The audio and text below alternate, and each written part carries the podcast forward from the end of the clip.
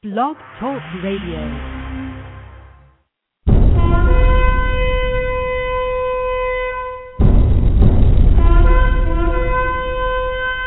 Enter the zone. The prophecy zone. Your end time watchman. Bringing you light in a dark world. Where truth is rivaled with a lie. And the matrix is normal life. Luke 21. And there shall be signs in the sun, and in the moon, and in the stars, and upon the earth distress of nations, with perplexity, the sea and the waves roaring, men's hearts failing them for fear, and for looking after those things which are coming on the earth, for the powers of heaven shall be shaken, and then shall they see the Son of Man coming in a cloud, with power and great glory. And when these things begin to come to pass, then look up and lift up your heads, for your redemption draweth nigh. You are now in the zone. So be ready to enter the light or truth about the end of days, so you will be ready for the coming of the Lord. You are in the zone, the prophecy zone. So join us for the next hour as we look at world events in line with Bible prophecy, so you'll be informed and be ready for the coming of Jesus Christ. Wow, thank you everybody for joining me on today's show as the day approaches. We are starting a new series here on this program. We are going to be doing a series of se- series on uh, the state of Israel, the Jewish state of Israel. Today, I was going to do um, Islam, the Temple Mount. Well, actually, I was going to do the Temple Mount Israel versus Islam. And I, thought at first that I would combine the two together, but it turns out that I'm going to have to do it in two parts because the information that I have to share with you today is so overwhelming and, well, may I not say overwhelming, may I say it is so um, integral to understanding where we're going to go in this series that I uh, have so much on each section that is Israel and um, uh, on Israel and Islam that I am going to divide it into two programs. This week I will focus on Israel and their claim to the Temple Mount. Next week I will focus on Islam and what they claim uh, or their claim on the Temple Mount, and we will take a look at both. Today I'll do a little bit of overview on Jerusalem. I'll do a little bit of overview on um, uh, on the combination of the two, and then I will go into the history of Israel and uh, their claim on the Temple Mount. I have a couple featured books today that I would like to uh, introduce to you. One of the books uh, that I have gleaned information from, besides the Bible, which is the most important text of the whole entire uh, uh basis for this show, um, I will share with you the uh, the books that have given me insight. I really believe the body of Christ and uh, even those outside the body of Christ can give us insight to understanding what um, is uh, going on within the scriptures. The first book that I want to tell you about is un, is called Unholy War for an Islamic Empire.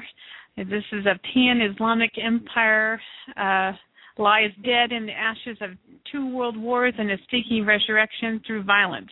This is by Ron Cantrell. I will be taking some excerpts from this book uh, regarding our show today.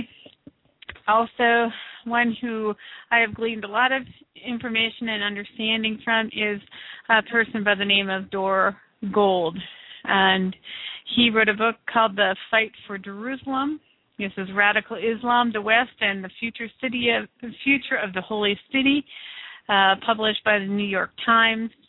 And he was a um, Israeli um, ambassador, and uh, he is a Middle East expert. I will be taking uh, information from his book. Uh, a lot today because he is actually uh, very inspiring as far as uh, the history of Jerusalem and the Israeli people. So, this is a live call in show. I do want to encourage those who would like to call in and make a statement or uh, have a conversation with me not to call until the second hour. Uh, depending on how we get through this information, um, will determine, you know, how many calls I'll take. But if you do want to call in, the phone number is three four seven eight two six seven zero eight eight, and you're welcome to call. Uh, within the hour so that I can share some of this information with you first before we start any kind of discussions. Um, I'm still kind of setting up here because of all the information that I've uh, I've got to share today, and I quickly had to throw some stuff together and, and get my act together today. today. but this is this is all this is what the show is all about. This is kind of a you know relaxed atmosphere. I also have before me a, a charting of Le, Tim LaHaye. I don't use him a whole lot, but he's got a book here called Charting of the End Times, and I actually like his charts in here. I you know not all of the chart. You know, uh, okay, you've heard me say this before that if you have a chart of the last days, that make sure you do it on cheap paper because uh, that will make it easier to rip it up in case we are wrong in in um, our assessment of what is going on. But I like his uh, charts of the Daniel 70th week, um, and uh, he's got some great things in the in the uh, uh, statue, and we are going to go into a little slightly into uh, Daniel 70th week and Ezekiel. And now, what is the significance of the Temple Mount to Israel, to Islam, and to the world? You know, we're going to ask these questions. Is the historical significance of the Temple Mount favorable to Israel, or is it favorable to Islam? Will Israel rebuild the Ezekiel's temple, the third temple, on this location, on the, the site of the Temple Mount, or will it be somewhere else? Does Islam have claim to the site, and what is the significance of the Dome of the Rock that is now currently sitting on the temple, the old temple site? Will it remain standing? How did it get there in the first place? And what is the meaning what is its meaning and significance? And we will take a historical look at the plot of land and find out what the battle is truly all about. You know this plot of land it's a very important plot of land and it has been throughout history. We're going to take a look at that. We will learn how Islam gained control of the Temple Mount in Jerusalem and I will show you what kind of role it plays today in Islamic eschatology, which we were we've been talking about in my last several shows. The, the series I just ended on Islam, uh, Islamic eschatology has a great uh, uh, influence in this time and this day, and it will have something to do with the Temple Mount. Uh, we will also uh, talk about Israel's claim. To in history since the Second Temple was destroyed and how it fell into the hands of Islam. Uh, the show, I'm telling you right now, may surprise you. There might be some things that that I'm asking or stating that might surprise you. It might change the way you look at things a little bit. I know it has me. Uh, just like uh, when I studied the eschatology of Islam, it, it had me change some of the, the ways I looked at my own eschatology in uh, biblical eschatology. Um, it, you know, it it did a lot of changing for me. Um, so hopefully this show will be intriguing to you. And some of the questions I just asked you are not going to be completely answered in this show, and it might not be completely answered in the next show. These two shows are to get a foundation created to actually answer a lot of these questions, which I am doing in the series of Islam. Uh, I mean uh, Israel. Excuse me. I've been doing so many shows on Islam that that's kind of on my mind. Uh, so, with further ado, let's get ourselves going. Now, Isaiah 46, 9 and 10 says this Remember the former things, those of long ago. I am God, and there is no other. I am God, and there is none like me. I make known the end from the beginning, from ancient times, what is still to come. I say, My purpose will stand, and I will do all that I please. Now, God, Jehovah God, not the God of Islam, which is the God of Allah, is Allah, not the same gods, but the Je- Jehovah, the God of Israel, said these things. He knows. Uh, the, and I believe in him. I believe in him as my source as a Christian. I do not believe in the Islamic God Allah, for he is not the same God. But in the, the scriptures in Isaiah, God says He knows the end from the beginning. Um,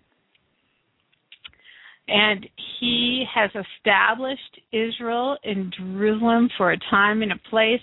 And what is happening today before our eyes are amazing events that we cannot ignore. We cannot ignore Israel being in the land since 1948, and we cannot ignore the fact that Islam has risen in the last 20 years to be a threat to the entire world. We cannot ignore that the temple is is a controversial section of the entire world and that Islam actually has a mosque on the Temple Mount. We can't ignore this and we you know, I just have to ask myself why is it the way way it is today? Why is uh the the mosque on the Temple Mount? And I'm sure some of you have had the same questions how is God going to rebuild the temple of Ezekiel when the the dome of the rock sits on the temple mount?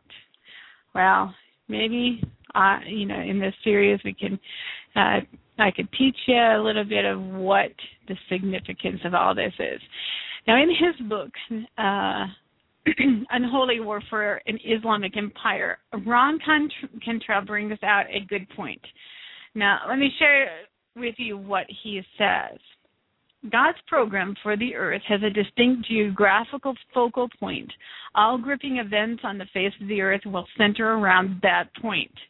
Actually, it is happening in as much as the ratio of news coverage that centers on Israel outstrips other nations by a measurable proportion. And we would ask that, okay, well, Israel outstrips other nations. But lately, uh, Islam has risen to the surface, and we see what's happening in Damascus and Syria. Syria. But when we really take a look at it, it goes back to Israel. It really does. It, it, the prophecy of Scripture is happening before our eyes, and uh, we are taking Israel's taking center stage and for some reason Islam is taking that center stage. Now I've put forth in my other shows what I thought Islam um, had to do with all of this and and their eschatology. Uh, the wrap up, going on with what he says, the wrap up of the age will have an ending destination. The focal point for the beginning and the focal point for the end are one and the same. God knows God knows what He started. God knows how He's going to end it, and He has a plan that He's orchestrating and working out all together. Now, uh, Cantrell goes on to say the good news is that the undue media focus on the Middle East has a predetermined purpose for antiquity.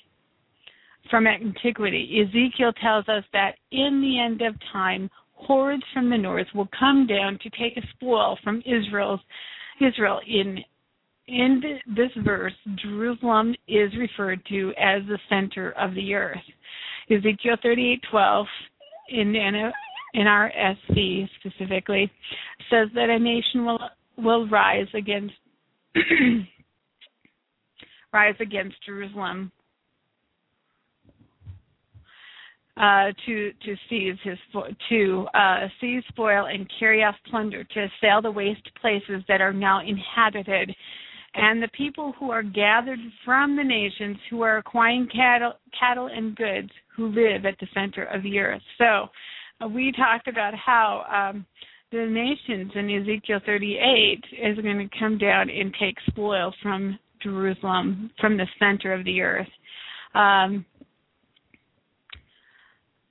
Cantrell explains the Hebrew word tabbur, center, means navel. A physical, personal, mental description is given to the prophet to describe the city. Nevertheless, Jer- Jerusalem is center indeed. It was in the past and will be in the future.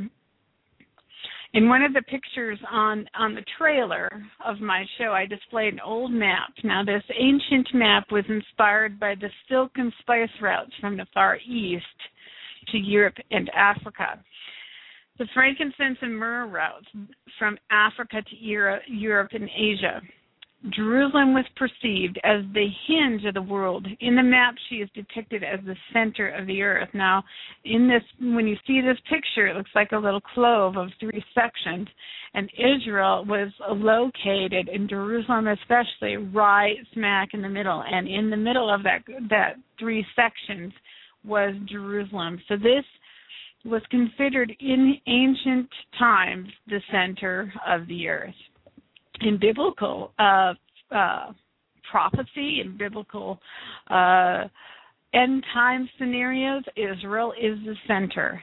Every to interpret prophecy correctly, we have to see things in light of Israel, not in other nations, uh, but everything related to Israel and working out from from that point on. And then other nations and their interaction with Israel is interpreted according to uh, Israel as the center. Zechariah 2 says, Then I looked up, and there before me was a man with a measuring line in his hand. Ask. He asked, Where are you going? He answered me, to measure Jerusalem to find out how wide and how long it is. Then the angel who was speaking to me left, and another angel came to meet him and said to him, Run, tell that young man, Jerusalem will be a city without walls because the great number of men and livestock in it. And I myself will be the wall of fire around, around it, declares the Lord, and I will be its glory within. Come, Come, flee from the land of the north, declares the Lord, for I have scattered you to the four winds of heaven, declares the Lord. Come, O Zion, escape, you who live in the daughter of Babylon. For this is what the Lord Almighty says After he has honored me and has sent me against the nations that have plundered you, for whoever touches you touches the apple of my eye, I will surely raise my hand against them so that their slaves will plunder them. Then you will know that the Lord Almighty has sent me. Shout and be glad, O daughter of Zion, for I am coming, and I will live among you, declares the Lord. Many nations will be joined with the Lord in that day, and will become my people. I will live among you, and you will know that the Lord Almighty has sent me to you. The Lord will inherit Judah as his portion in the Holy Land, and will again choose Jerusalem. He be still before the Lord, all mankind, because he has roused himself from his holy dwelling amazing that we can see a lot of what is said here in Ezekiel chapter 2 coming coming to fruition. How is in 1948 the the nation of Israel was formed and people from Babylon, from the far reaches of the north, from all the nations in the diaspora that were were dispersed throughout all the world is now coming back to Israel uh, and Jerusalem. But we still have the issue of the Temple Mount. We still have the issue of Jerusalem and what is happening there. Now, why do I consider this important? Zechariah sees a man heading for Jerusalem with a measuring line in his hand. He was stopped by a heavenly decree from completing his task. This vision is is of our present day. Mr. Cantrell gives us some interesting insight on this. Not until the middle of AD 1800s did the populace of Jerusalem live outside its walls. Sir Moses Montefiore, the wealthy Dutch philanthropist who read that in the latter times before Messiah came, Jerusalem will be an unwalled city. He paid for the construction of a suburb called Yemin Moshe and coaxed the inhabitants of Jerusalem to live in the new neighborhood by paying them stipends. So he he actually was trying to get people to live out of Jerusalem to live outside the city to kind of fulfill this uh Bible prophecy. Excuse me. They would live in the new houses, but what would happen? What happened is that they would live in the new houses by day, but run into the safety of the walls of the city at night. Montefiore was ahead of his time, but he saw the future, and he was trying to get it to come to pass, but God would make it come to pass in his own time. Jerusalem today now is over 10 times the size of the walled section of the old city of Jerusalem. The small area could never hold all the inhabitants today. So we now see today in our time that Jerusalem actually is overflowing its its boundaries of the city.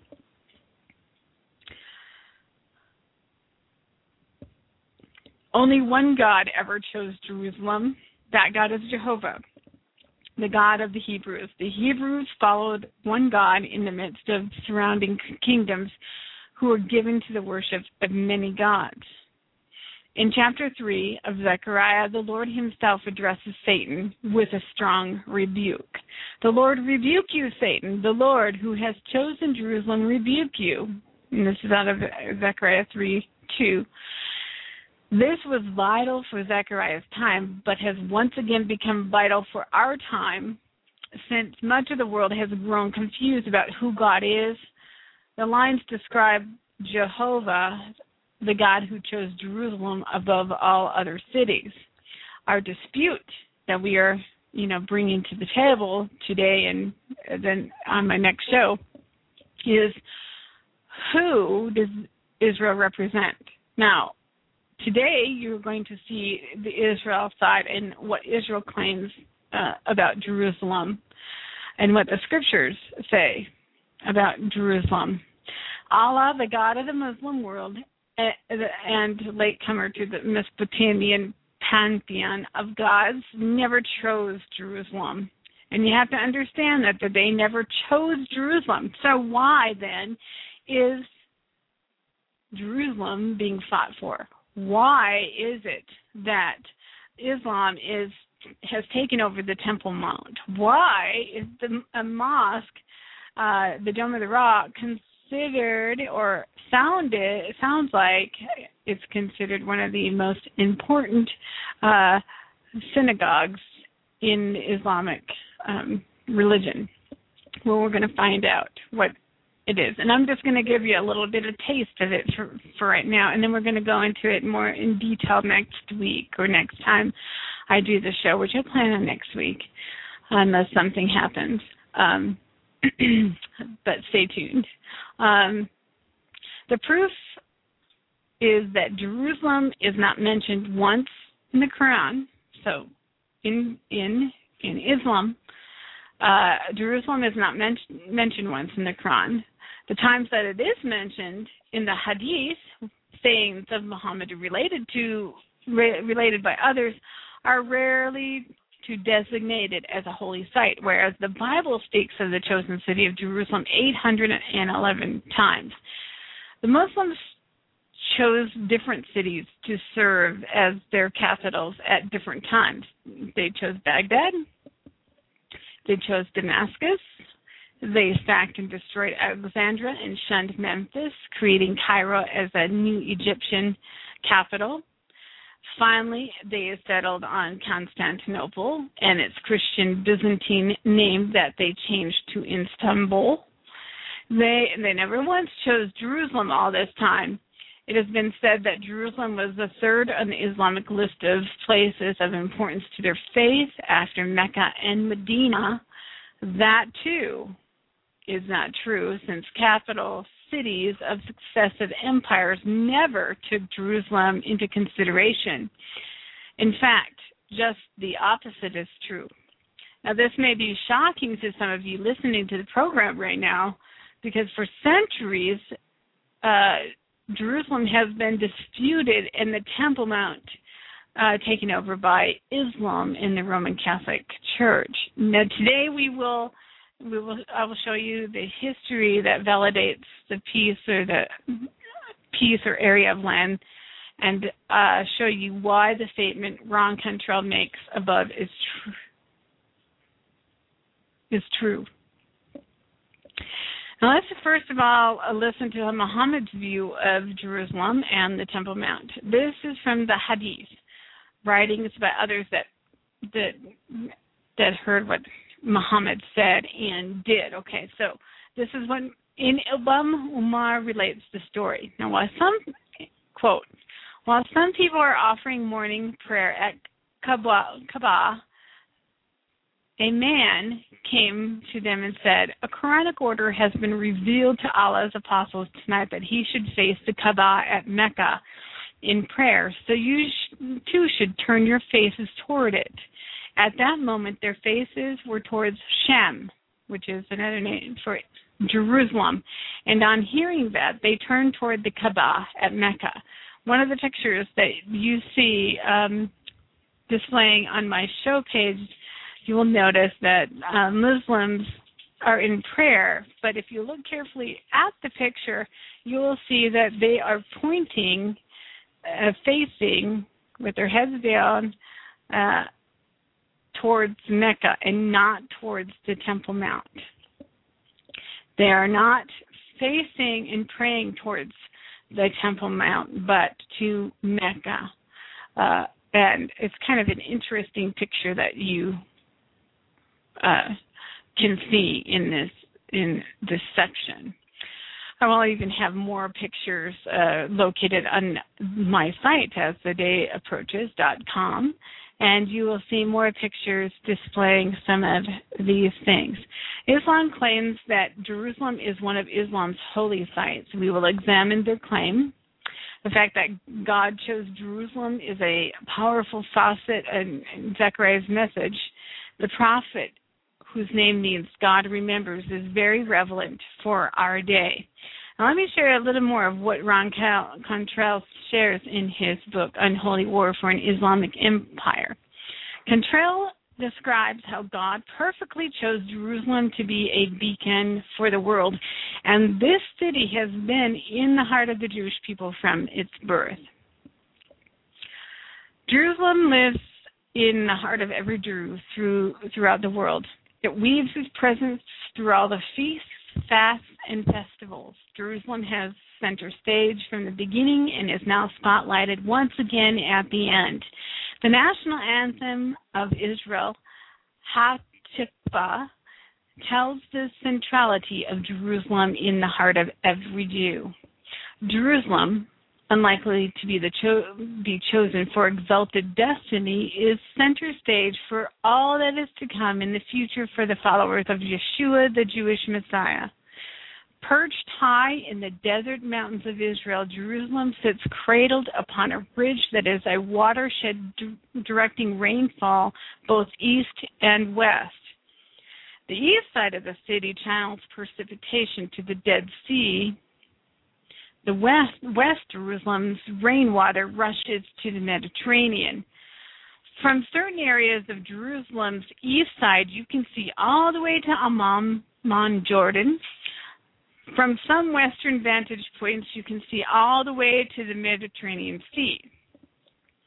This perch in the mountains would have made Jerusalem an illogical choice for the capital of any successful kingdom. The access roads leading from commercial trading centers ran miles both east and west of Jerusalem. The Via Maris, the main entrance north south highway, ran through Israel on the coastal plain.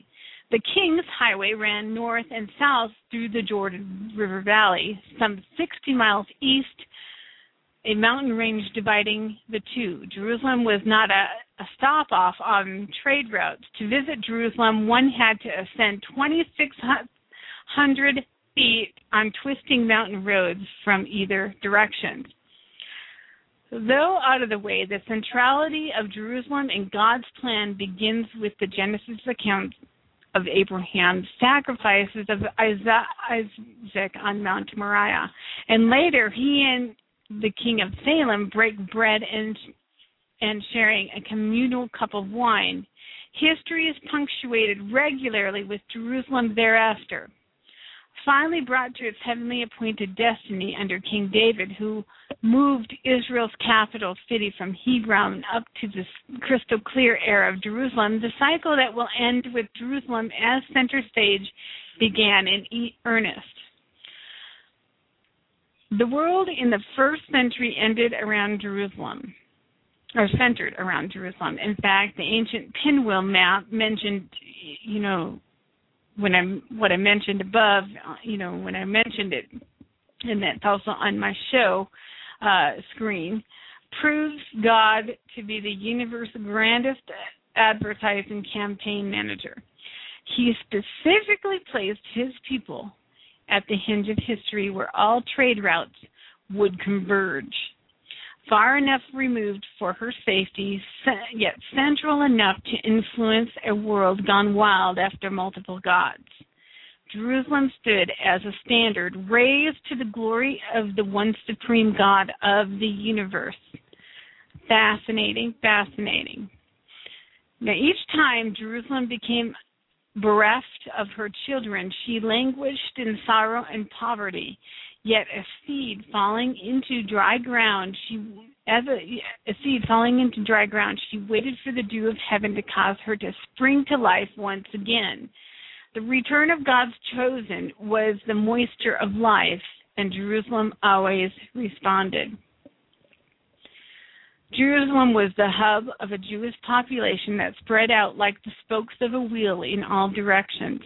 The account of Jesus' disciples in the book of Acts documents the nations uh, from which Jewish worshippers traveled on the three pilgrimages, uh, pilgrimage festivals, where they were commanded to come up to Jerusalem to present themselves before the Lord. So we see Jerusalem as the center, kind of connecting the south and the north and the east and the west all together on these trade routes, but yet Jerusalem is centered high above that particular route. Where to actually go to Jerusalem, you had to make the effort to go there. Jesus' directive uh, to his disciples um, to fulfill the Great Commission had at its center none other than Jerusalem. And we see this in Acts 1 8 when he said, But you will receive power when the Holy Spirit comes on you, and you will be my witnesses in Jerusalem and in all Judea and Samaria and to the ends of the earth. Living in Israel was not mandatory for Jews according to scriptures, but the three pilgrimages, uh, the festivals were mandatory Passover, Shavuot, which is Pentecost, and Sukkot, tabernacles. During those festivals, Jerusalem's population grew to astound to astounding proportions. The city became a bustling center of worship, sacrifice, and thanksgiving to God. So God perfectly set this up, and you can see how He formulated and made this happen at specific times and with the greatest effect. Each of these festivals fell during the busiest season for merchants and travelers, i.e., the spring and fall. Camel caravans at at times as many as 2,000 camels strong, brought spices and frankincense, peacocks, and exotic nuts from the southern reaches of the Arabian Peninsula, peninsula worth um, as much as 12 million in modern currency. From the Silk Route, as far as China, the caravans traveled to Europe laden with costly cargoes of silk, fabric, costly dyes, and fine china vessels. The common denominator was that they all had to skirt the area close to Jerusalem. Isaiah 49 6 says this It is is it it is too small a thing for you to be my servant to restore the tribes of Jacob and bring back those of Israel I have kept. I will also make you a light for the Gentiles that you may bring my salvation to the ends of the earth. It has never been popular that the Jewish nation should be centrally located. The Jebusites resisted Israel's taking of Jebus under King David. The Canaanites waged stiff warfare against Israel, and the Philistines were always challenging Israel and their God, whom they thought to be a local God whose might was confirmed to the mountains. The surrounding nations were terrified of the Jews as they came out of Egypt returning from the returning to their homeland. So you can see that uh, the history, you know, and, and and how God has been with them. When Yeshua touches down upon the mountain Olives at his second coming, all will not be bliss. This is not going to be a happy time, and it's important uh, to remember that that it's easy to forget in our anxious expectation of the return of the Messiah that He returns to make war with those who fought against Jerusalem. It says in Zechariah 14, 3 and 4, then the Lord will go out and fight against those nations as he fights in the day of battle. On that day, his feet will stand on the mountain, Mount of Olives east of Jerusalem, and the Mount of Olives will be split in two from east to west, forming a great valley with half of the mountain moving north and half of them moving south. And in the end, end, the city he so determinedly chose will be the site where all battles, kingdoms, and empires end. A great thousand years we see from the scriptures and from prophecy will begin here, just as Abraham began his uh, the nation. God used the Abraham and his nation to start the testimony of God. This is will will be also where he will start uh, his reign for a thousand years, and all peoples of the earth will come to Jerusalem to worship the one God and King. Now, in his book, The Fight for Jerusalem, radical called Radical Islam, the West, and the Future of the Holy City, Dore Gold has some great insights that I'd like to share with you um, today. And I am going to go in and out of what he has said and what he gives for insight as far as history is concerned. Uh, like I said earlier, he is the best-selling author uh, by New York Times, and he is also the Israeli ambassador and a Middle East expert. So he does have a lot to say with regards to Israel and its history. Now, next week I will be talking about the divide. You know, next week I will be talking about uh, uh, Islam's viewpoint uh, regarding the Temple Mount, and then after that I will be talking about dividing Jerusalem, God's reaction and the outcome of the nations who divide her. you know and then if you think that dividing the city is a new thing you will be surprised to to find that for decades now. Since 1967 we the united states which i am from uh, um, and others have been trying to divide the city. But you'll you'll have to wait until we get to that show um, to hear details of, on that.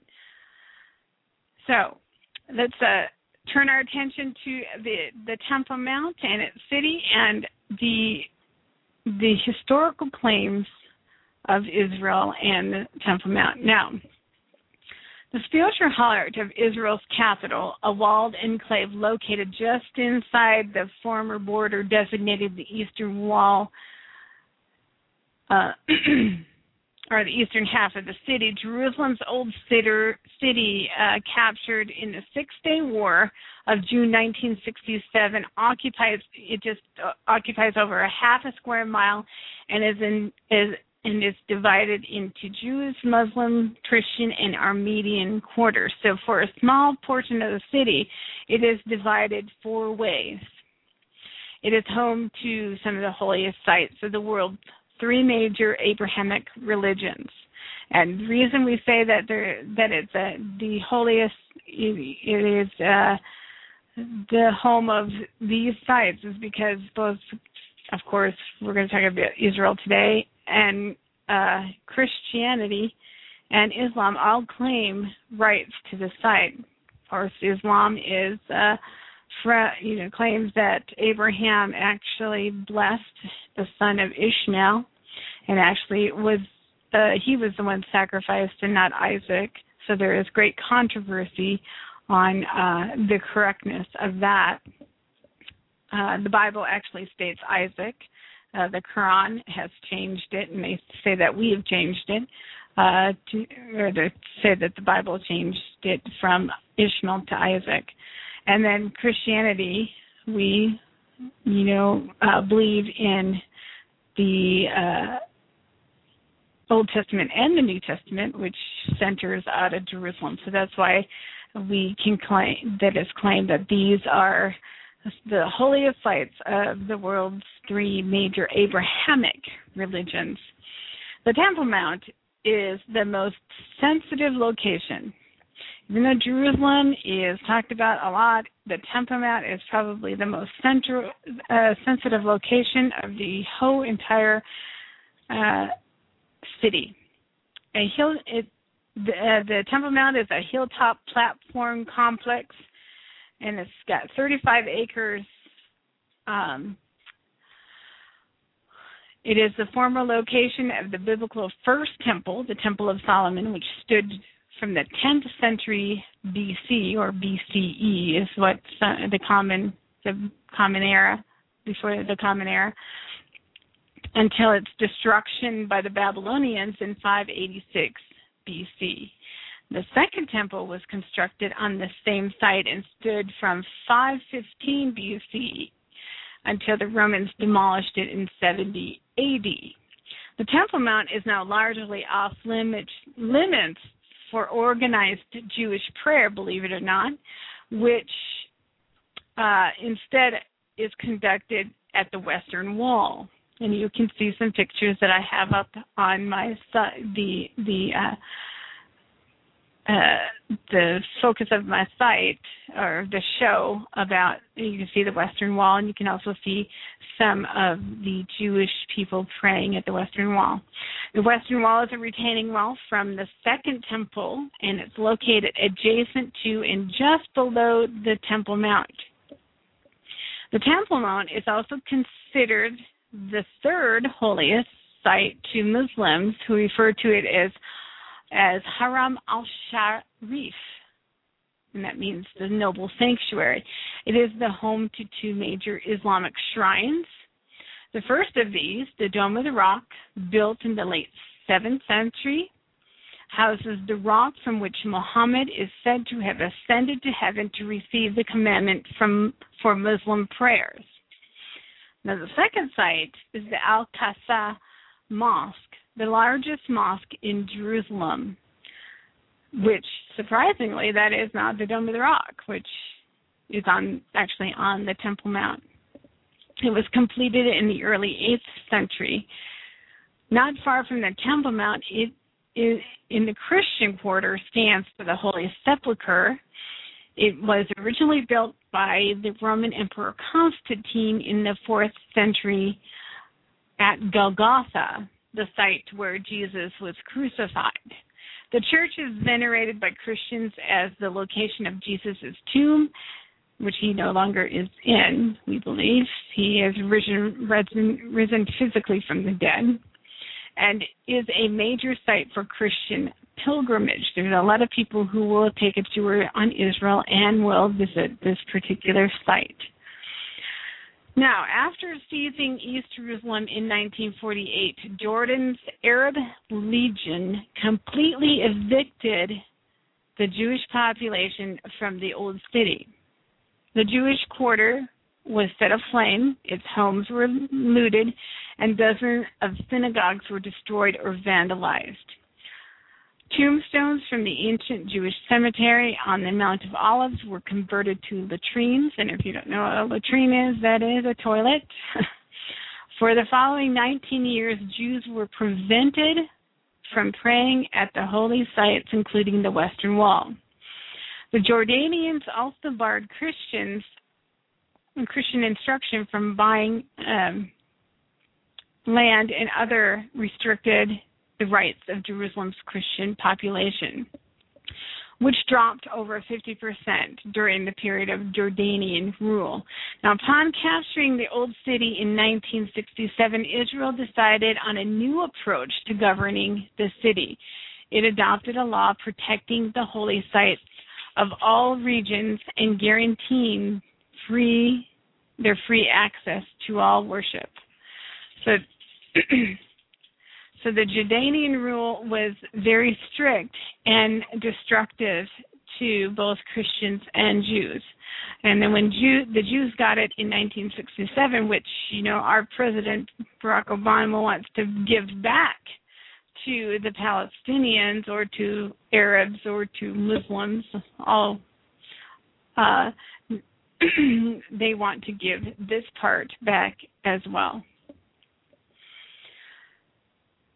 Now, in the news, we see that there is a campaign to divide Jerusalem and to take land from Israel to create a Palestinian state.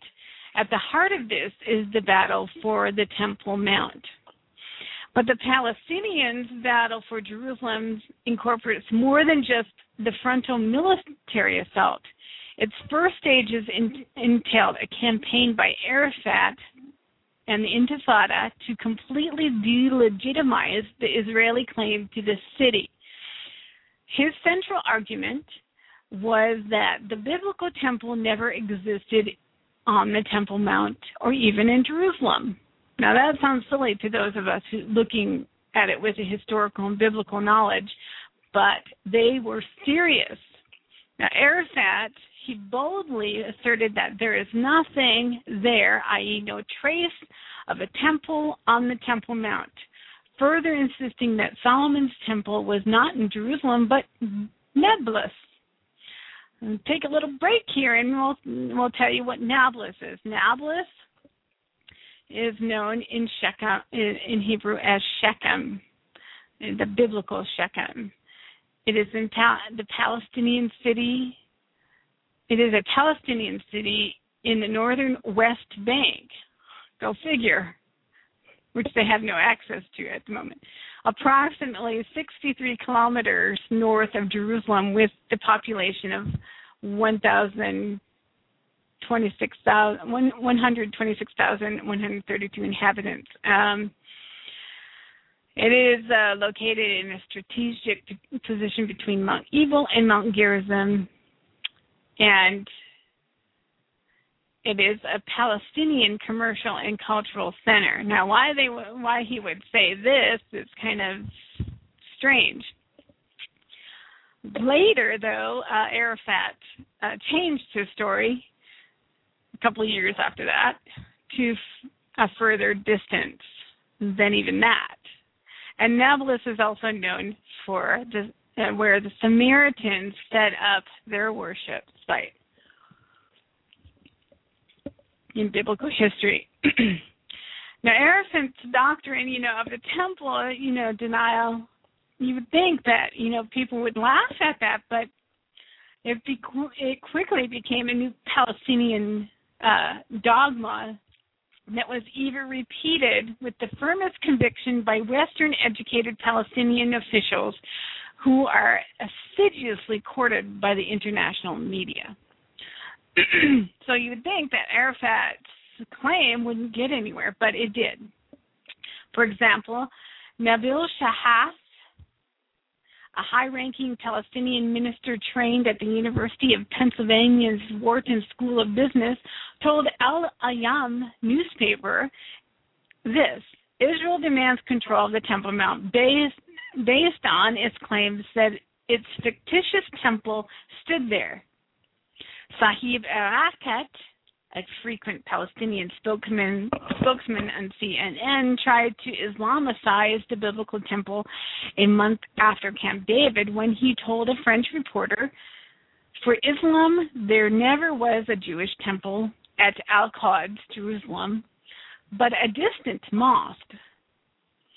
And Yasser Abd Rabbo, a Palestinian negotiator and former Palestinian Minister of Cabinet Affairs, told Le Monde there was no archaeological archaeological evidence that the temple ever existed on the Temple Mount. Arafat's eventual successor, Mahmoud Abbas, Abu Mazen is another name for him, also embraced temple denial. The Jews claimed that 2,000 years ago they had a temple, he declared. I challenge that this is so. Temple denial spread across the Middle East like wildfire from, from the editorial pages of Al Jazeera in Saudi Arabia to well funded international seminar, seminars in the United Arab Emirates. It even subtly slipped into the writing of Middle East based Western reporters. Thus, Time magazine's Ramesh Rotten Nissar in October 2003 described the Temple Mount as a place where Jews believed Solomon and Herod built the first and second temple. In three years, Arafat's campaign had convinced a leading U.S. weekly to relate the existence of Jerusalem's biblical temples as a debatable matter of religious belief rather than historical fact. So, you know, how rumors can start or things can start. People picked up on this and promoted it. This is what was said about the Temple Mount in relation to Israel. Area, Arabia's Mohammed bin Saudi Islamic University said King Solomon's temple was in fact a mosque. Yarmouk University in northern Jordan found two German contributors to contend that the kingdoms of David and Solomon never existed. The School of European Thought, after two Danish history professors claimed that the biblical stories of David and Solomon were fic- fictions invented hundreds of years later. And later, a new theory emerged in academia charging that even if the House of David existed, the early biblical monarchs were no more than village leaders. That means they weren't kings and all that. So, the Palestinian leadership advanced the creed of the temple denial on two contradictory tracks. While they adamantly maintained that the Temple of Solomon was fictitious, they simultaneously attempted to destroy any archaeological evidence proving otherwise. Their control of key archaeological sites was rooted in the special arrangements Israel itself had implemented for the Temple Mount. Palestinian controlled Waqf sought to erode Israel's prerogatives on the Temple Mount as well. Now, the efforts began in September of 1996 when the Waqf first expelled archaeological supervisors from Israel and from the Israel Antiquities Authorities from the Temple Mount.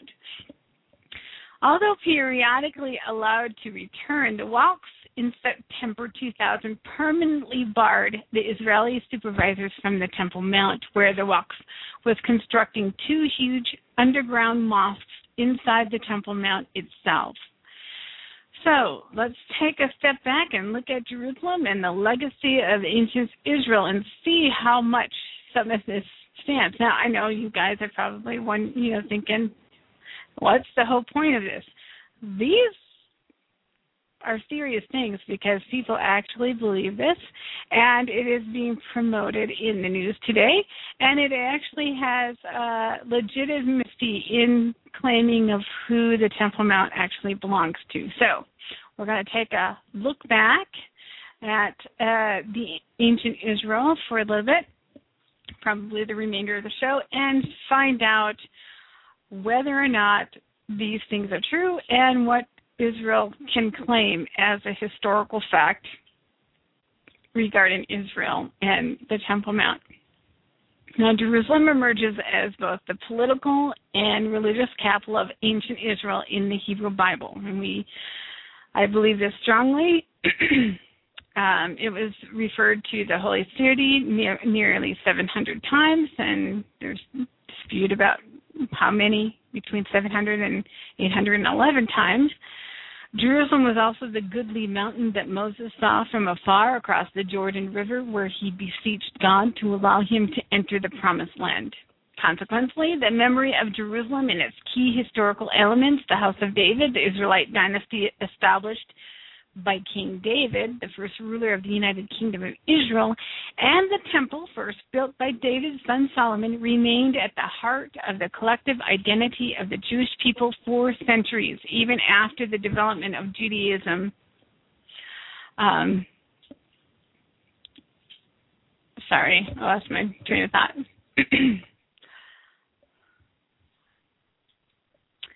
um, even after ancient Israel lost its independence. That's what I meant to say. But the, the city's unique importance in the development of Judaism is not limited to the uh, early biblical period alone. Jerusalem became permanently fixed in the hopes and prayers articulated in the prophets of Israel for the future of their nation. I believe, as well as Dore Gold, who gives a lot of insight on this, that it is is essential to look back at the city's biblical history to understand why, for three millennia, Jerusalem has remained central to the Jews, spiritually, uh, the Jews' spiritual aspirations and national unity. Before the reign, reign of King David, Jerusalem was situated along the boundaries separating the lands of the Israelite tribes of Benjamin and Judah Although it was technically within the tribe of Benjamin's territory, the city had not been formally incorporated by any tribe and was still largely uninhabited uh, uh, by Israel, but by the Jebusites along the Hittite and local peoples. Now, as a result, as the twelve as, a result, the twelve tribes of Israel settled throughout Canaan. Jerusalem was one of the, one of the last areas left outside all of their jurisdictions.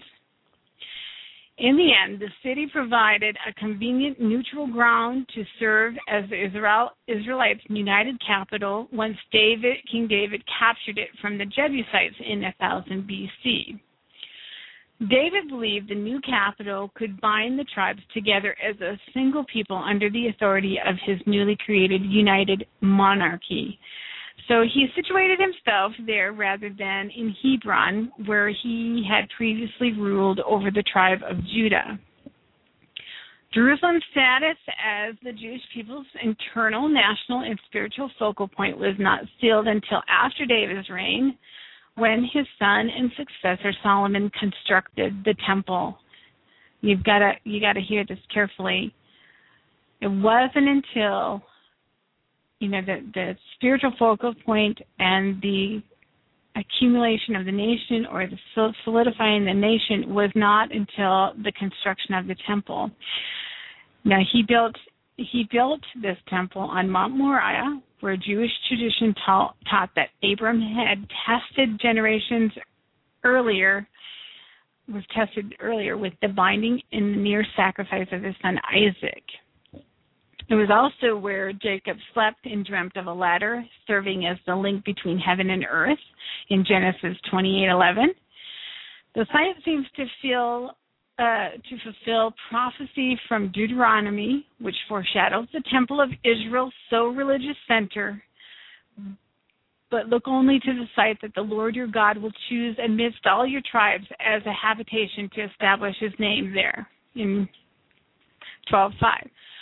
For the ancient Israelites, the temple linked the religious practices of the Davidic monarchy with the monotheistic legacy established centuries earlier by their ancestors Abraham, Isaac, and Jacob, and conveyed in Revelation.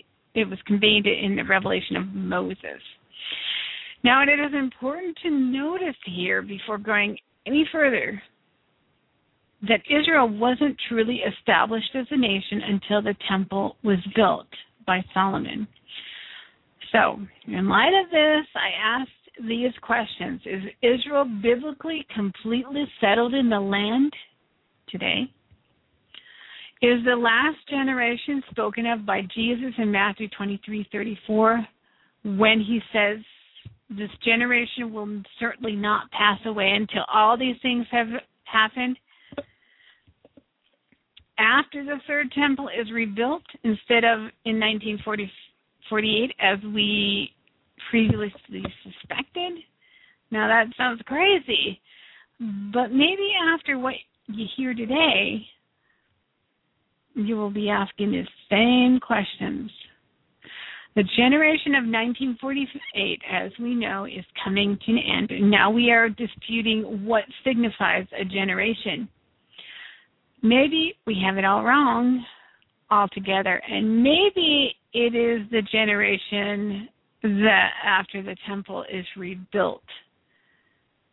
And let me let me tell you what I've got, and let me tell you show you what I've got. This is some very interesting questions to ask.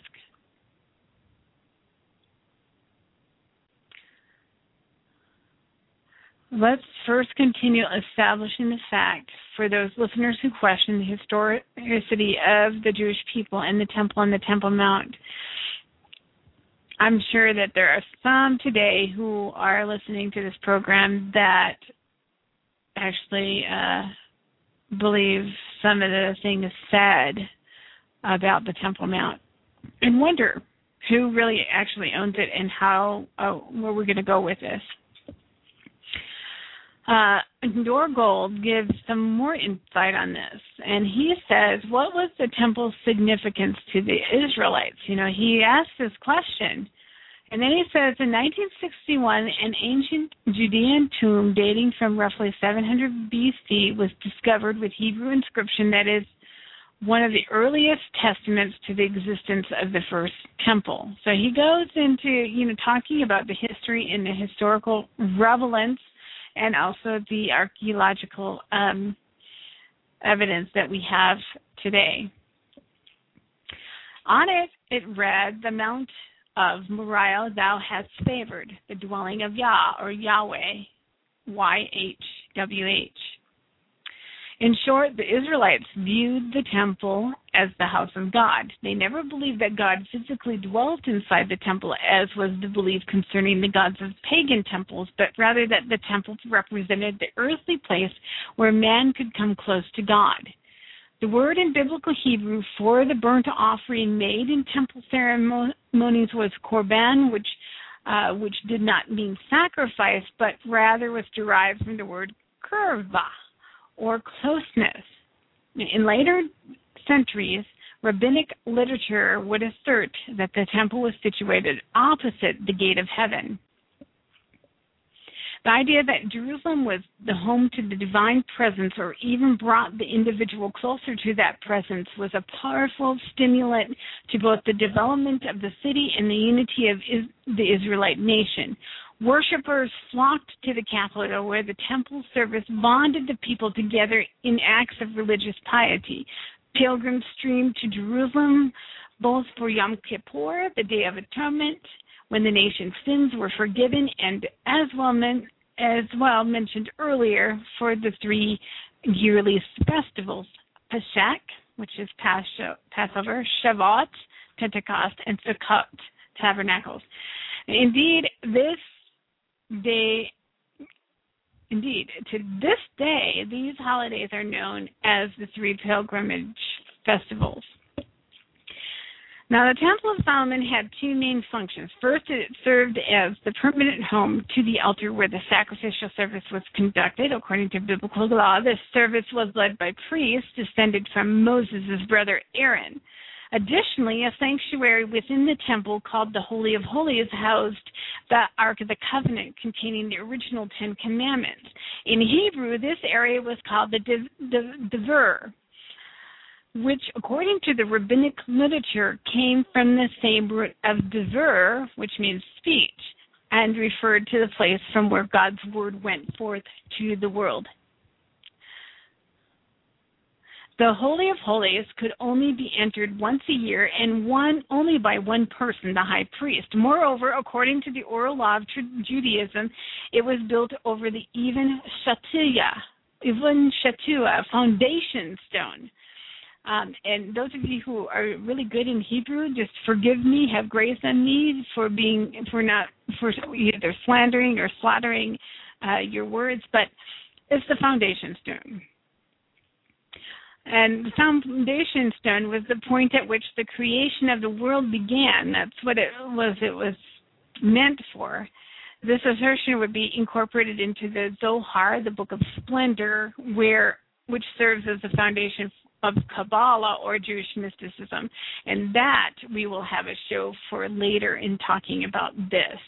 Okay, so there is some kind of mystical uh, element to this, which is probably more cultic than anything, but uh, we will talk about Kabbalah and we will talk about Jewish mysticism in another show. Um, I also want to talk about some of the uh, Jewish Hebraic roots and cults and things that that uh, are popping up all over today. Um, the sacred name or the body of Messiah.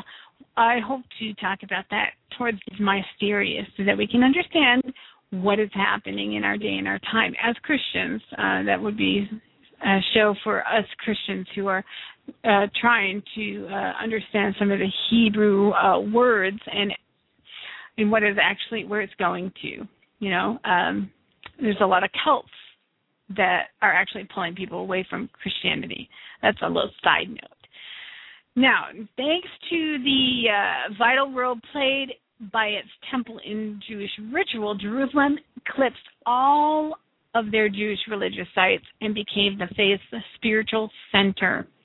Even Mount Sinai, where Moses received divine revelation, could not compete with Jerusalem, for it was the Ark of the Covenant and its sacred content that retained the sanctity of, of the Sinai revelation, not the mountain itself. By housing the foundation stone and the Ark of the Co- Covenant, the temple linked together two moments of divine intervention on earth the creation of the world and the revelation of the Ten Commandments at Sinai. It would tie the particularistic faith of the ancient Israelites to a universalistic mission, meaning one who that reaches out to the entire world. And because the Sanhedrin, the supreme legal body of ancient Israel, was housed on the Temple Mount as well, the whole area linked the evolution of Judaic common law, especially in the second, second temple period, with the principles derived from divine revelation. The temple replaced the tabernacle or the tent of meeting as the focal point, point of Jewish ritual. The tabernacle was a large tent in which the uh, same temple services were conducted while the Israelites were in the Sinai desert during the exodus from Egypt and the 40 days that they wandered in the desert. Now, afterward, as the Israelites moved from from and through Canaan, from the desert through Canaan, they established a number of temporary locations of the tabernacle, and these would include Gilgal, Shiloh, Nov, and Gibeon. Gibeon. Before it, uh, fi- and those were all before it finally came to rest in Jerusalem. If the tabernacle's probability symbolized the, the uh, portability symbolized the per- symbolized the period of Israel's wanderings, then the temple represented the, the permanent home they planned for Jerusalem. The prophet Isaiah stressed, stressed this point in this description of the temple as a tent that shall not be transported, whose pegs shall never be pulled up, and none of whose ropes shall break. Isaiah 33:20. Now, who owns the area? Well, David fortified the surrounding area around Jerusalem. He purchased with money the threshing floor of the Jebusite uh, of the Jebusite Araunah on the adjacent Mount Moriah, where King Solomon would later build the temple. So Israel purchased, or David King David purchased this land. So it was rightfully there by purchase theirs by purchase. King Hiram, the Phoenician ruler of Tyre, sent cedar logs to Jerusalem along with the mission of carpenters and stonemasons who assisted in building a new royal palace. So you've got the history, the historical data of the Phoenician ruler of Tyre sending uh, their wares and their their help to the building of this temple, which was purchased by David on Mount Moriah. Now, here are some evidences of the temple on on the Temple Mount. Um, some archaeological evidences that have been uh, since uh, shown uh, that Israel was once on this place. 2005, Israeli archaeologist Eilat Mazar excavated an immense stone structure south of the Temple Mount just where the Bible relates that King David's palace stood. The unique style of hewn stones discovered nearby was rare for central Israel at the time, but consisted with Phoenician construction work of the sort that would have been brought in by King Hiram of Tyre. Pottery found underneath uh, structures debated to the uh, de- dated debated to the 12th and 11th centuries BC, indicating a likelihood that the structure itself was built in the 10th century BC when King David ruled. Archaeologists' evidence from the later periods also attest to the House of David as a powerful historical dynasty, not a just a leader, you know, a shepherd leader or whatever, or or you know, it was a uh, powerful historical dynasty. Ironically, much of this evidence is provided by Israel's ancient enemies, whose records show that David's name was still popular, popularly associated with the entirety of the Israel, Israelites' territory even after his death. Stone fragments found in Israel's Tel Dan archaeological site in 1993 attest to the victory against both Israel and Judah by Aram Damascus, a king to the north of ancient Israel in what is today Syria. Israel's Finkelstein and Neil Asher Silberstein who have been prolific in challenging the veracity of the biblical narrative, concluded the House of David was known throughout the region. This clearly validates the biblical description of a figure named David become, becoming the founder of the dynasty of the Judahite kings in Jerusalem. Archaeologists have also discovered Solomonic gates around the remains of fortified cities as described in 1 Kings 9:15. Charles Warren's initial excavation of parts of what are believed to be the Solomonic gates in Jerusalem back in the 1860s greatly complicated the argument that Solomon was but a village chief. One of the gates towers were estimated to be 79 feet wide and nearly 40 feet high. The biblical uh, narrative is striking in that the temple's construction is the only event dated in relation to the Exodus from Exodus. It was built 480 years afterward, which implies that the Exodus only truly ended upon the conquest of Jerusalem and the completion of the ten- temple. In the 408 50th year after the Israelites had come out of Egypt, in the fourth year of Solomon's reign over Israel, in the month of Ziv, the second month, he began to build the temple of the Lord. That's First Kings 6 1. This characteristic demonstrates that securing political freedom in Jerusalem and across Israel was a prerequisite for building the temple. Now, did you did you hear me say that? Say it again. This characteristic, which is saying that uh, the Exodus only truly ended upon the conquest of Jerusalem and the completion of the temple, demonstrates that securing political freedom in Jerusalem and across Israel was a prerequisite for building the temple. So, I mean, they, they had the conquest of the land, and then they could build the temple. And that, uh, so now in 1948, uh, Israel became a nation. They they have the land. So now, after 60 some years, I mean, 62 years, uh, a little bit longer, uh, the temple is still not built. So, um, is it because they don't have all the land? Uh, what would be the reason? Or what is it the reason of Islam being on the Temple Mount? Probably a combination of both. there's The Israelite spiritual achievements were limited as long as they were nomadic or under foreign tutelage.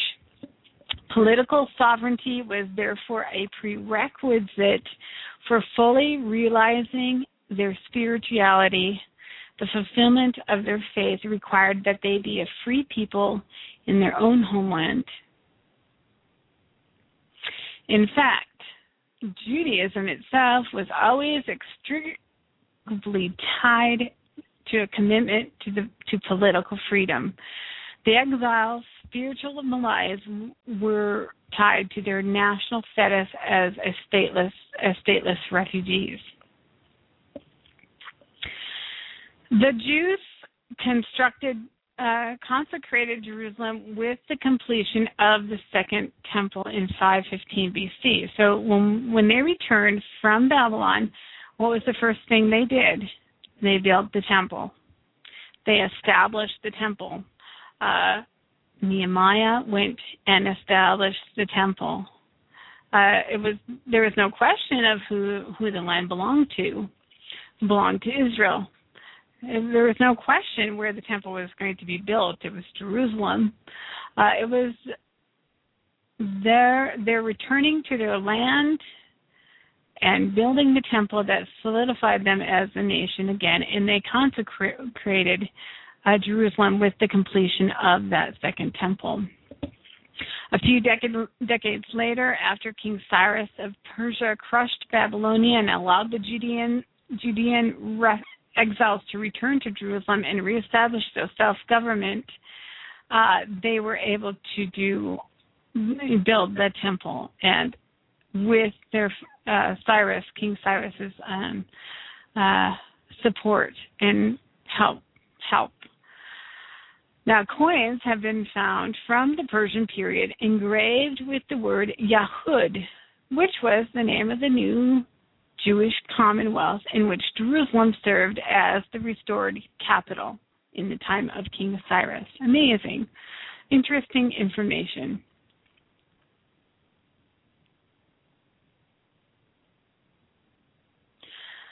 The Midrash, part of the early rabbinic literature compiled after the destruction of the Second Temple, breaks down various possible Hebraic roots of the words Moriah which is understood to mean the place where instruction, horaha, religious ah, yira, or light, aura, with an H, went forth to the world. In short, the religious acts associated with Mount Moriah have universal meaning for all mankind. Now, to understand Midrash a little bit, uh, it means to investigate or to study. It is a homiletic method of biblical exegesis the term also refers to the whole compilation of homiletic teaching of the Bible. Midrash is a way of interpreting biblical stories that goes beyond simple distilla- distillation of religious, legal, moral teachings. It fills in many gaps left in the biblical narrative regarding events and personalities that are only hinted at. The Midrash offers further explanation of this tendency toward universalism, and I say that in regard to Israel and Jerusalem as the light to the Gentiles. In its analysis of the world, Jerusalem itself, in Genesis, Abraham calls Jerusalem the place which the Lord will show, but Jerusalem, according to the Midrash, already had this name Shalem, which is which is uh, which was given by Shem, the son of Noah. Thus, Jerusalem is not only re- relevant to the tradition of Abraham, the Midrash concludes, but rather to all the sons of Noah. In other words, to the rest of mankind. Therefore, it suggests that God chose the name Jerusalem, Jerusalem, as a combination of Yura and Shalem. So it's a, a, light to all the earth, which God is uh, trying to bring to understanding of who He is.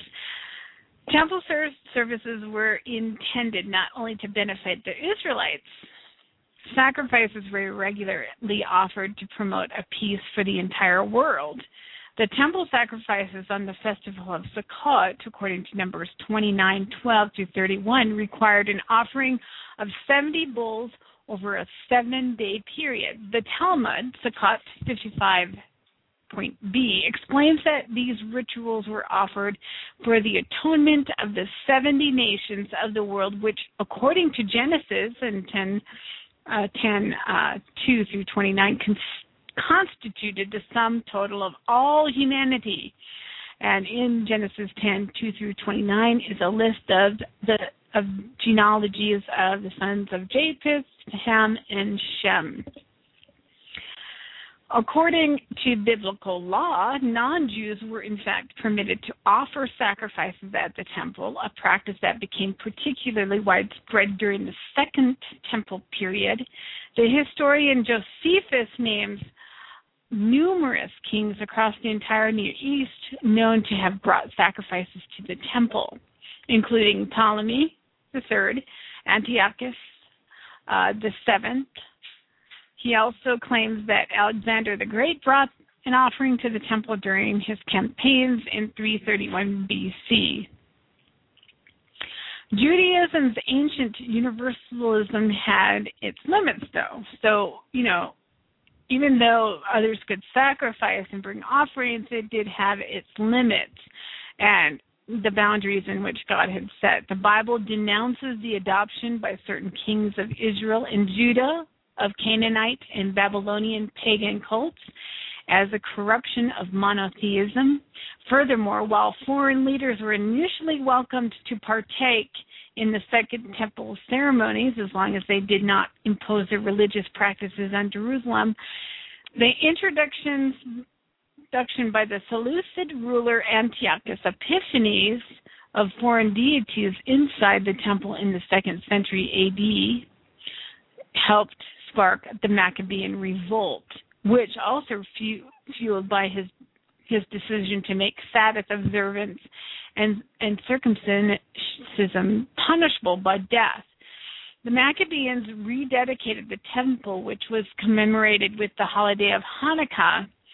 They had little patience for their own co religionists who supported the Seleucids' Hellenizing policies. So, uh, even though they allowed people to sacrifice, there are certain limitations that were denounced. Now, the Maccabean revolt and the Antiochus Epiphanes uh, was a result of what he did. And some believe Antiochus Epiphanes was the fulfillment of Daniel's prophecy of the abomination that causes desolation. But we know this isn't the, the case since Jesus himself spoke of it in Matthew 24, 15 through 22. And he said this So when you see standing in the holy place the abomination that causes desolation spoken of through the prophet Daniel, let the reader understand. Then let those who are in Judea flee to the mountains. Let no one on the roof of his house go down to take anything out of the house. Let no one in the field go back to get his cloak. Now, how dreadful it will be in those days for pregnant women and nursing mothers Pray that your flight will not take place in winter or on the Sabbath, for then there will be great distress, unequaled from the beginning of the world until now, and never to be equaled again. In those days, and if those days had not been cut short, no one would survive, but for the sake of the elect, those days will be shortened. This is what Jesus said. So it can't be Antiochus Epiphanes because the Maccabees were before Jesus ever exist, ever came on the scene. Now, After the destruction of the northern kingdom of Israel, the Assyrian Empire settled colonists from different nationalities in the Samarian hills. These groups eventually merged into the people know, uh, we know as the Samaritans, who practiced a mixed religion reflecting their their uh, various countries of origin. When the Samaritans sought to join Jews returning from exile in Babylon in rebuilding the temple, they were rebuffed. Although Judaism may, be, may have demonstrated considerable openness toward other nations, its adherents showed little tolerance for their own sectarians. According to Josephus, Alexander the Great eventually allowed the Samaritans to build their own altar on Mount Gerizim near what is today Nablus, since that's where you get the, the Samaritans actually being in that particular place. when the Roman general Pompey entered Jerusalem in 63 BC, accelerating in 37 BC, when the Romans installed Herod as king of Judea, though he was neither a Hasmonean nor from the Davidic family, you have to hear, hear that he was not uh, Israeli at all. The Romans uh, picked king the the king uh, King Herod. By 6 AD, Judea was formally annexed to the Roman Empire, sparking the first Jewish resistance movement. Roman oppression, oppression worsened with the acceleration in 37 AD of Emperor Caligula, who viewed himself as a god and demanded that his statue be erected in the temple. He ordered an army to march on Jerusalem, kill anyone who refused his demands, and enslave the entire population of Judea if they did not submit. Caligula died before the orders could be executed, but Rome's local governors in Judea known as procurators, became increasingly corrupt and abusive of Jewish of the Jewish population.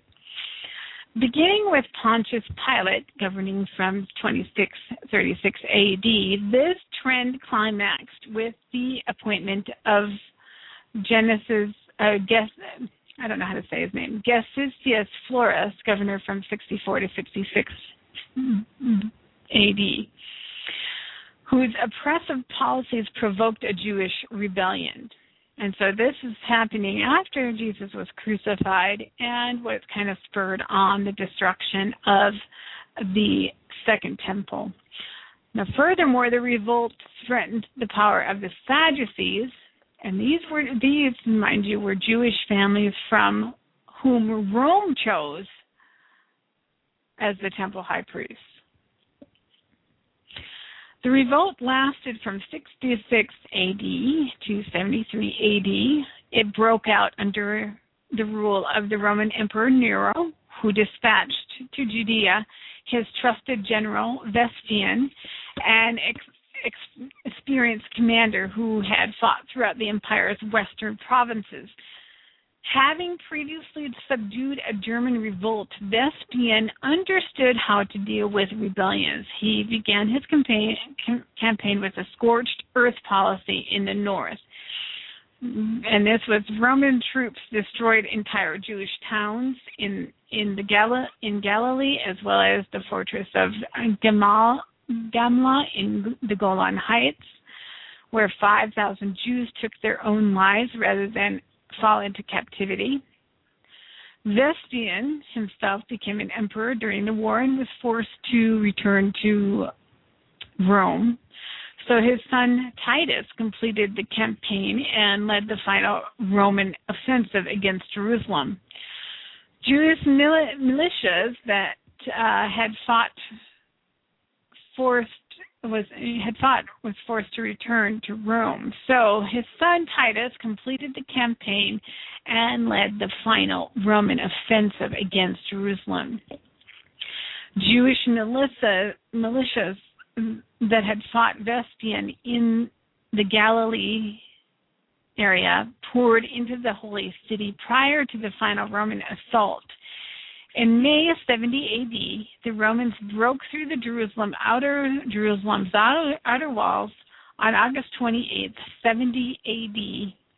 The ninth of the Hebrew month of Av, the Romans broke through to the inner courts on the Temple Mount and crushed some 6,000 insurgents who died defending their sanctuary.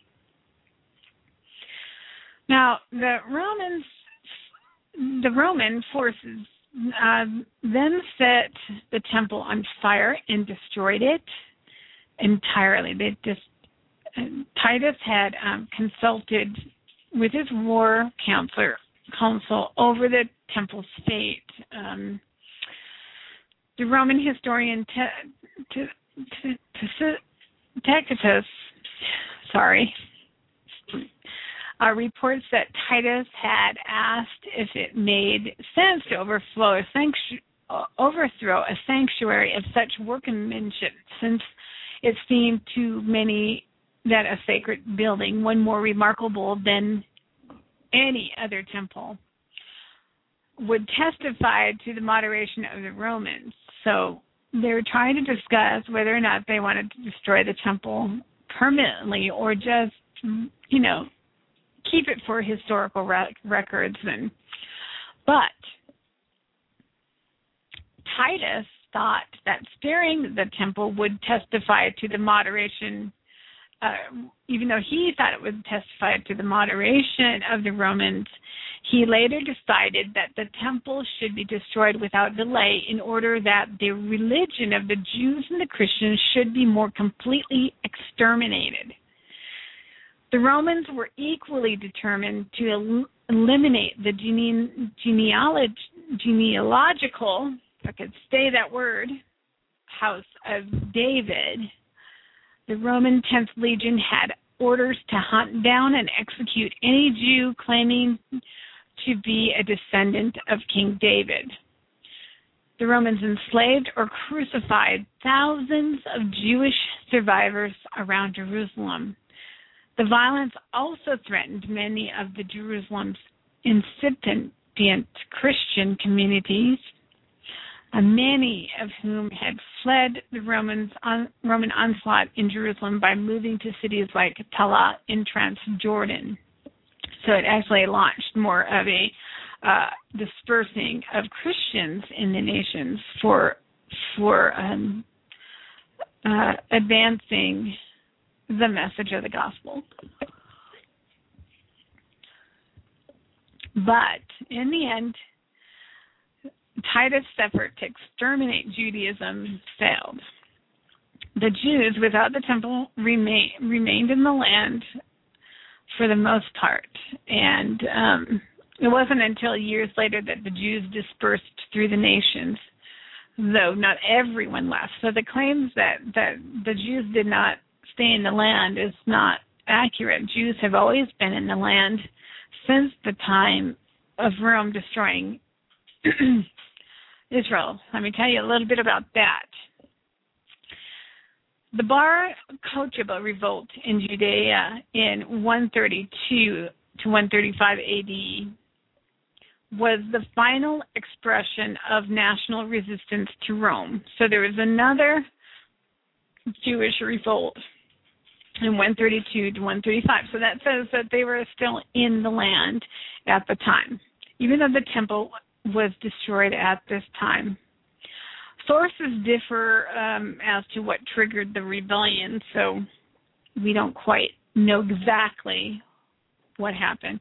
But according to the Roman historian Dio Cassius, Emperor Hadrian provoked his Jewish subjects by erecting a temple to Jupiter precisely where the temple had stood in Jerusalem, so on the Temple Mount.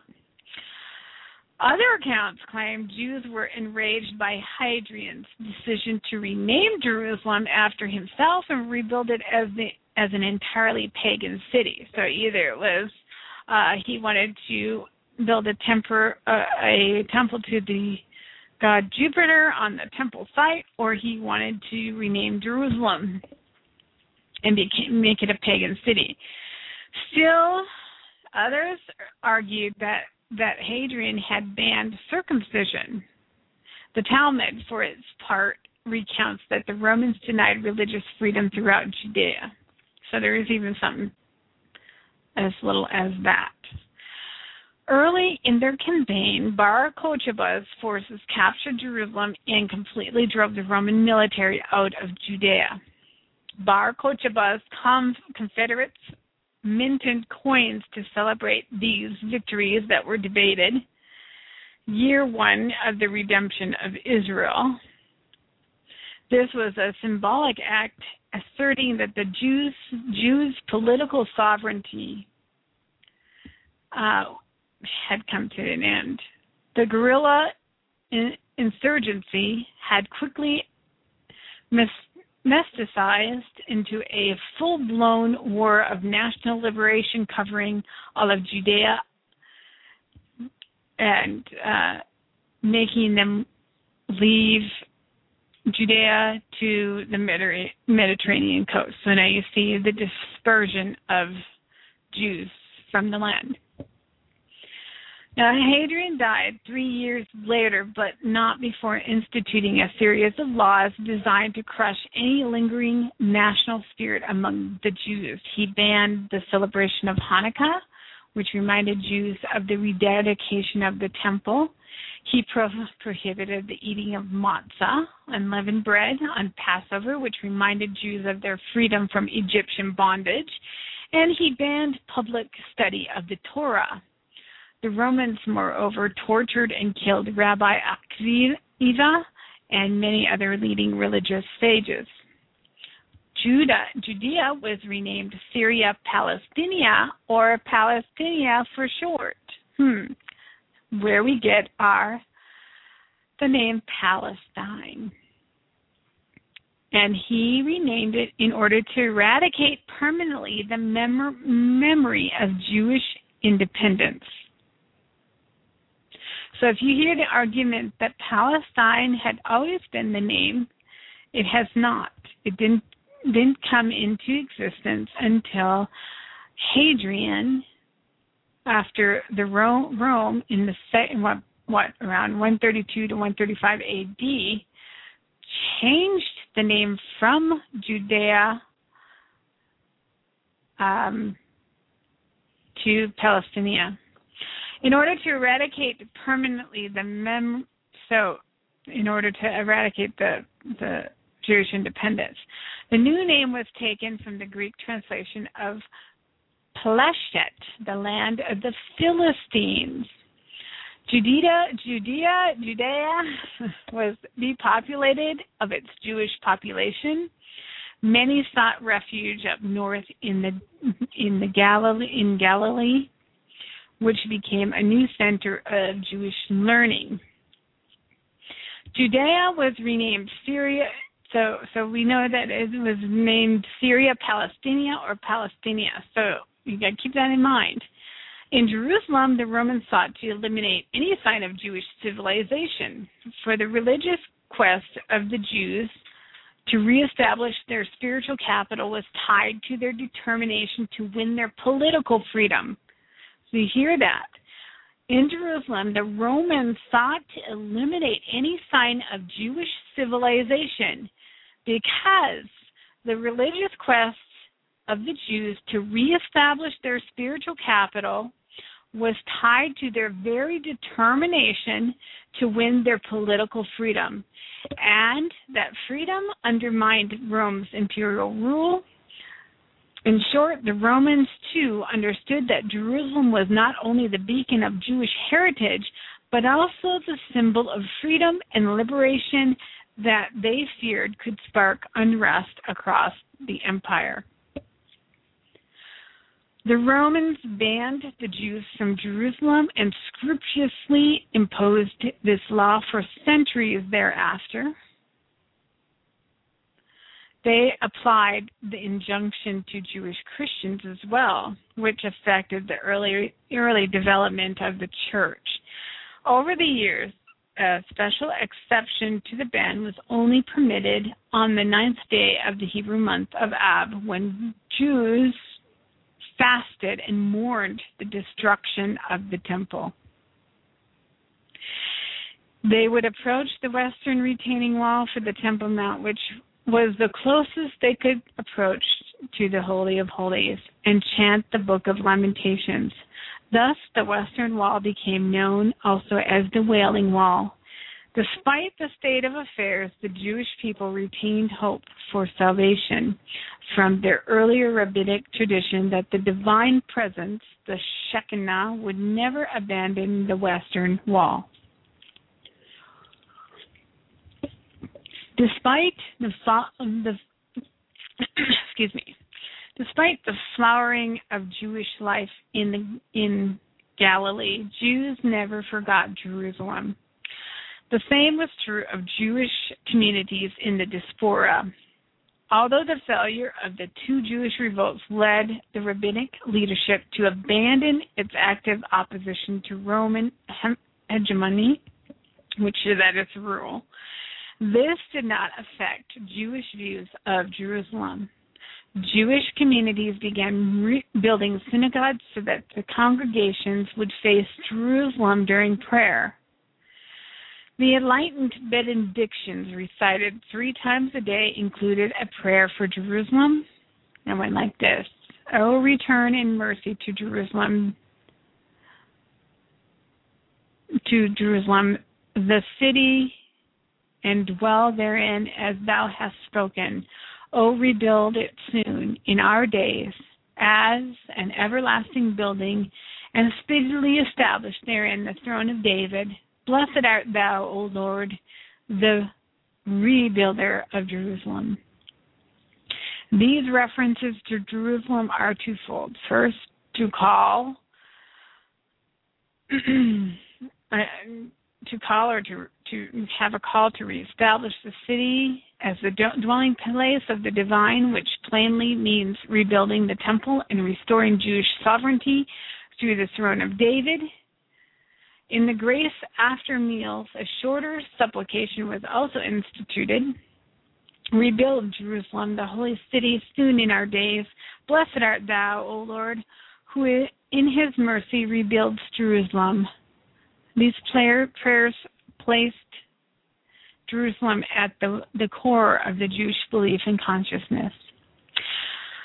Jews did not yearn passively. They still demonstrate their readiness to act on their aspirations. Their return to Jerusalem, however, depends largely on the willingness of foreign rulers to overturn Hadrian edicts. The promotion of Christianity by Roman Emperor Constantine in 324 AD greatly complicated these efforts, believe it or not. For early Roman Christianity attached a religious significance to the temple's destruction and the Jews' exclusion from Jerusalem. They proved, they said, sadly, that God had rejected the Jews and that Judaism was a defeated religion. Forty year years later, Roman Emperor Julian sought to restore paganism. Among various edicts designed to weaken Christianity's role in the empire, he appealed Hadrian's law and allowed the Jews to return to Jerusalem. Jews streamed back to resettle in, in their holy city. Um, archaeologists excavating along the western wall in the in 1970s found a Hebrew inscription quoting from the book of Isaiah You shall see this, and your heart shall rejoice. Your limbs shall flourish like grass. 66:14. This message, likely carved during Julian's reign, captured the enthusiasm felt among Jews among, uh, upon their return to Jerusalem. Jerusalem's Jews quickly began planning for the temple's reconstruction at that time.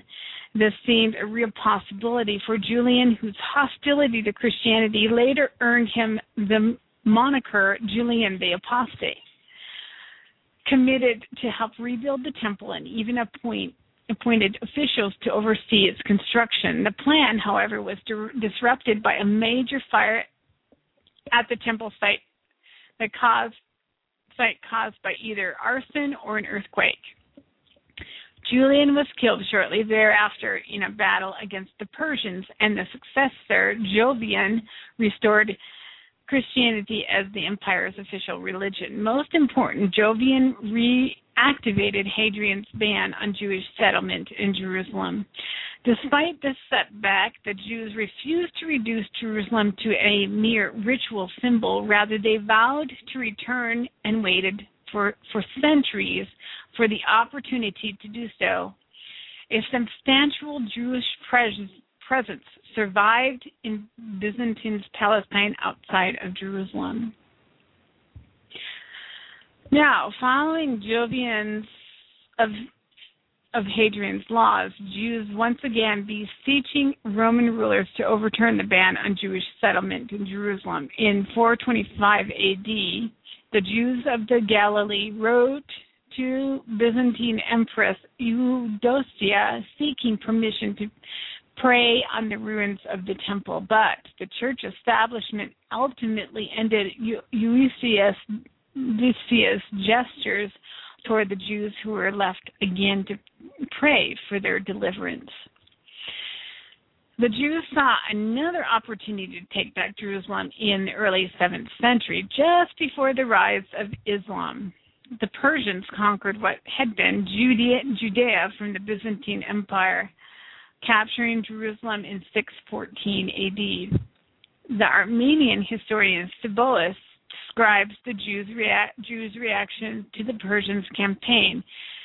As the Persians approached Palestine, the remnants of the Jewish nation rose against the Christians, joined the Persians, and made common cause with them. The Persians even installed a Jew, Ben Hashiel, Ben Ephraim, Ben Joseph, to rule the city. So they had great hopes at this time, and this is in 614 AD. So we're we're only going to touch on some of this in the in the beginning of his times, and I know this is a lot of information, but it's very important to understand its history and where we're going. But this was short-lived. Hoping to accommodate the Roman Christian subjects, the Persians apparently withdrew their support for any Jewish self government. Moreover, in 629 AD, the Byzantine Emperor Heraclius conquered Jerusalem, where the former anti Jewish edicts were again renewed. The city of new rulers banned public recital of Judaism's core prayer, the Shema, and executed many Jews or evicted them to neighboring countries. Five years later, the Byzantines required all the empire's uh, Jews to become baptized. This harsh regime did not last long, however, for in 638 AD, Muslim armies from Arabia conquered Jerusalem, thus opening a whole new chapter in the holy city's history. 1300 years would pass between the last Jewish self government in Jerusalem in 614 and the establishment of a Jewish national home under the British that would la- later become the state of Israel in 1948. During that time, Jerusalem would remain the center of Jewish national aspirations as well as religious rituals. But the quest to return to Jerusalem was not left as an eschatological task for the distant future, Jews returned to Jerusalem whenever the bans on Jewish settlements were lifted. Thus, many Jews came back to the holy city after the second caliph of, of Islam defeated the Byzantines, establishing a new Jewish quarter that the populated that po- they populated until the First Crusade. Jerusalem's main Jewish synagogue in the first decades of Islamic rule, known as the Cave, was located under the Temple Mount at the point along the western wall closest to the Holy of Holies. According to Muslim sources, in these early years of Islamic rule, Muslim authorities put between 10 and 20 of of the new Jewish residents in charge of sanitation on the Temple Mount until 1717 when the Umayyad Caliph Umar ibn Abd Aziz replaced them with slaves. The Jewish population apparently grew in Jerusalem in these years. The Muslim historian Al Maqdisi, writing at the end of the 10th century, complained that there were not enough learned Islamic religious leaders in Jerusalem and that most of the city's inhabitants were Christians and Jews. It is significant that during this period of early Islam, the presence of non Muslims on the Temple Mount was not an issue. So nobody made a huge deal of issues. Uh, so, in coming to this point in history, we're gonna we will turn it over to Islam, and we'll see how Islam has uh, interacted with the Temple Mount and in Jerusalem. Jerusalem. Uh, the Jews always waited pensively for their return to Jerusalem because they were not supposed to proselytize or spread their faith through military campaign or by the subjugating of smaller nations. Their religion envisioned the ultimate redemption of all mankind through the observance by Jews and their commandments in a free Jerusalem that would serve both as their temple of prayer and as a welcoming site for members of other faiths seeking to direct their own prayers to the Almighty. So their quest has always been Jerusalem. This idea was captured in Jewish eschatology by the prophet Micah 4, chapter 4, verses 1 through 5. He envisioned that in the days to come, Jerusalem will no longer be destroyed, but rather the mount of the Lord's house shall stand firm among the mountains. There is no foreign subjugations of Jerusalem, so that instruction, Torah, shall come forth from Zion, and the word of the Lord from Jerusalem. Divine peace will be extended to all the nations of the earth. Nation shall not take up sword against nation. And finally, Micah added that all the peoples walk each in the names of its gods regarding the Jewish people. He pro- prophesied, We will walk in the name of the Lord our God forever and ever. The prophecy means that all the nations will continue in their particular religious traditions while recognizing God's role in the world. Jerusalem, according to this vision, is where the particularism of the Jews supports a universal meeting point of all the world's religions. Yet, it will signify that God is above all, Jehovah God, and not the Islamic God, Allah you will be fascinated to learn that Islam, well, if you've listened to my shows on Islam, you will see in eschatology their purpose and their aim for Jerusalem uh, in the return of the Mahdi. Now, even though it says here that uh, people will be worshiping their own gods and that the God of the scriptures will be exalted above all. It doesn't condone or say that that is a good thing that people are worshiping other gods. God, who is God Almighty above all, the great I am, is exalted just like he was in Egypt over all the gods of Egypt. He is the God of all. Now, Islam claims that Allah is the God of all the gods of the earth. Well, actually, the 300 and some gods that were in the the uh, the Hajj or the the the Kaaba. I mean, the Hajj is actually the performing of the Kaaba. Uh, the Kaaba is a building structure where where uh, Saudi Arabia housed a lot of the the idolatrous gods, and uh, Islam replaced or picked the one god, which, according to a lot of sources, the moon god, the one that exalted above all, uh, as the main god above all these other idol- idolatrous gods. Jerusalem says this in a different aspect in Jehovah. He said that there is no God but there is no God that is above all other than him. there is no gods, meaning there is no gods, no gods exist but him. These other gods throughout the history of Israel and Christianity are are useless, worthless, and and mean nothing. It's not that he is one of many gods, that he is exalted above all the other gods. So, Jerusalem, and you know, I hope you enjoyed my show today, where we talked about uh, the history of of Jerusalem and the Temple Mount according to Israel, and how they viewed the Temple Mount and how historically that they have had claim. The other thing that I hope you learned today is uh, the fact that the Jews have never been completely out of the land of Israel. When the Jews, the the, the nation of Israel became a nation in 1948, it wasn't, be, you know, the influx of all the Jews wasn't that they suddenly became there or they got there.